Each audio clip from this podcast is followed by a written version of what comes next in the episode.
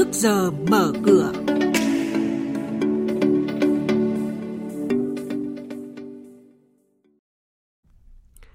Quý vị và các bạn thân mến, chuyên mục trước giờ mở cửa có những thông tin đáng chú ý sau. Bộ Tài chính ký 3 thỏa thuận vay tổng trị giá lên tới gần 61 tỷ yên. Hà Nội chấm dứt hoạt động đầu tư hơn 100 dự án. Thị trường chứng khoán phiên giao dịch hôm qua, dòng tiền chảy mạnh, nhóm cổ phiếu nông nghiệp khởi sắc. Và sau đây sẽ là thông tin chi tiết. Thưa quý vị và các bạn, tại phiên họp chính phủ với các địa phương và phiên họp chính phủ thường kỳ diễn ra hôm qua, Bộ Kế hoạch và Đầu tư đưa ra hai kịch bản tăng trưởng năm nay ở mức 6 cho đến 6,5%. Để đạt được mục tiêu này, Bộ Kế hoạch và Đầu tư cho rằng các bộ, cơ quan và địa phương cần tập trung triển khai quyết liệt hơn về cải cách thủ tục hành chính, cải thiện môi trường đầu tư kinh doanh, tuyệt đối không ban hành chính sách, quy định mới làm phát sinh chi phí thủ tục, thời gian trái quy định hoặc là không cần thiết cho doanh nghiệp, người dân. Thứ trưởng Bộ Tài chính Việt Nam Võ Thành Hưng và trưởng đại diện cơ quan hợp tác quốc tế Nhật Bản Sugano Uchi đã ký ba thỏa thuận vay cho ba chương trình dự án với tổng trị giá lên tới 61 tỷ yên. Bộ Tài chính cho biết với ba khoản vay được ký kết lần này, Nhật Bản tiếp tục là nhà tài trợ song phương lớn nhất của Việt Nam với tổng số vốn cam kết đến nay lên tới hơn 2.567 tỷ yên, tương đương khoảng hơn 23 tỷ đô la Mỹ. Ủy ban nhân dân thành phố Hà Nội đề xuất chấm dứt hoạt động đầu tư 105 dự án. Đây là kết quả ra soát các dự án sử dụng vốn ngoài ngân sách chậm triển khai được Ủy ban nhân dân thành phố Hà Nội báo cáo tại kỳ họp Hội đồng nhân dân đang diễn ra. Theo báo cáo, tổng cộng Hà Nội đã giả soát 712 dự án, bao gồm cả dự án tới nay chưa có quyết định giao đất, cho thuê đất và các dự án đã được giao đất, cho thuê đất, chuyển đổi mục đích sử dụng đất. Ngoài hơn 100 dự án thuộc diện kiến nghị chấm dứt đầu tư, thành phố cũng cho phép hơn 200 dự án được tiếp tục triển khai hoặc là gia hạn sử dụng đất. Kết quả này thể hiện quyết tâm của thành phố Hà Nội trong việc kiên quyết thu hồi, chấm dứt các dự án chậm triển khai, không để tình trạng chây ỉ, kéo dài. Ông Nguyễn Thanh Xuân, Bí thư quận ủy Hà Đông, Hà Nội cho biết. Doanh nghiệp mà cũng đã hoàn thành việc giao đất, hoàn thành xong các thủ tục triển khai liên quan đến giấy phép đầu tư, giấy chứng nhận đầu tư Tuy nhiên đến nay thì người ta cần phải tính toán cái tiền sử dụng đất để người ta nộp cái nghĩa vụ tài chính để có thể khởi công xây dựng và có thể bán hàng ra bên ngoài. Nội dung này cũng đang cần phải tập trung hết sức tháo gỡ và đây cũng là một cái nguồn thu rất là quan trọng đối với ngân sách của thành phố cũng như các quận huyện trong thời điểm hiện nay.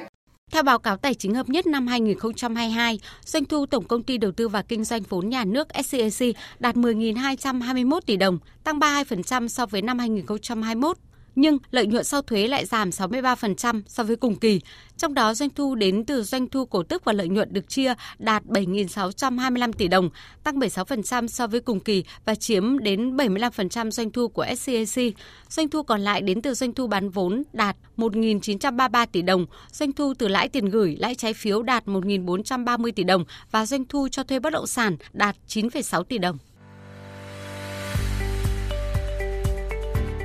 Quý vị và các bạn đang nghe chuyên mục Trước giờ mở cửa. Thông tin kinh tế vĩ mô, diễn biến thị trường chứng khoán, hoạt động doanh nghiệp niêm yết. Trao đổi nhận định của các chuyên gia với góc nhìn chuyên sâu, cơ hội đầu tư trên thị trường chứng khoán được cập nhật nhanh trong Trước giờ mở cửa. Tiếp theo là thông tin về một số doanh nghiệp niêm yết đáng chú ý. Tổng công ty Hàng hải Việt Nam, viết tắt là VIMC, mã chứng khoán MVN vừa tổ chức hội nghị sơ kết và triển khai nhiệm vụ 6 tháng cuối năm. Theo đó, VIMC ghi nhận doanh thu hơn 8.700 tỷ đồng, lợi nhuận trước thuế là 1.555 tỷ đồng, tăng 21% về mặt doanh thu, nhưng lợi nhuận giảm 20%.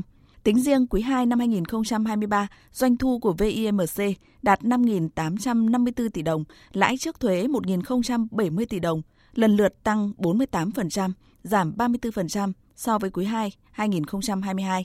Tại buổi tổng kết, ông Nguyễn Ngọc Cảnh, Phó Chủ tịch Ủy ban Quản lý vốn nhà nước tại doanh nghiệp đánh giá diễn biến của thị trường tàu hàng khô trong 6 tháng cuối năm được dự báo là sẽ có những chuyển biến tích cực hơn. Kết thúc 6 tháng vừa qua, tổng hợp dữ liệu từ Sở Giao dịch Chứng khoán Hà Nội cho thấy còn hơn 116.000 tỷ đồng giá trị trái phiếu sẽ đáo hạn trong năm 2023 này. Nếu không có hoạt động mua lại trước hạn nào đáng kể thì trong 6 tháng còn lại của năm, áp lực đáo hạn sẽ dồn vào tháng 9 với giá trị cao nhất đạt gần 33.000 tỷ đồng. Áp lực lớn tiếp theo dành cho tháng 12 với hơn 24.000 tỷ đồng. Trong tháng 7, tổng giá trị trái phiếu đáo hạn là trên 19.000 tỷ đồng. Tổng giá trị trái phiếu đáo hạn không bao gồm trái phiếu của các ngân hàng trong tháng 7 là hơn 12.000 tỷ đồng. Thị trường chứng khoán Việt Nam đóng cửa phiên hôm qua, dòng tiền lớn đang trở lại với thị trường chứng khoán giúp thanh khoản có sự cải thiện đáng kể so với phiên trước, với giá trị khớp lệnh đạt 12.880 tỷ đồng, trong đó tiêu điểm là nhóm cổ phiếu nông nghiệp khi đồng loạt tăng mạnh. Kết thúc phiên giao dịch, VN Index tăng hơn 7 điểm, đạt mức 1.132,59 điểm. HNX Index tăng 2,16 điểm, lên mức 228,76 điểm. Upcom Index giảm 0,26 điểm, xuống 85,51 điểm. Đây cũng là mức khởi động thị trường phiên giao dịch sáng nay.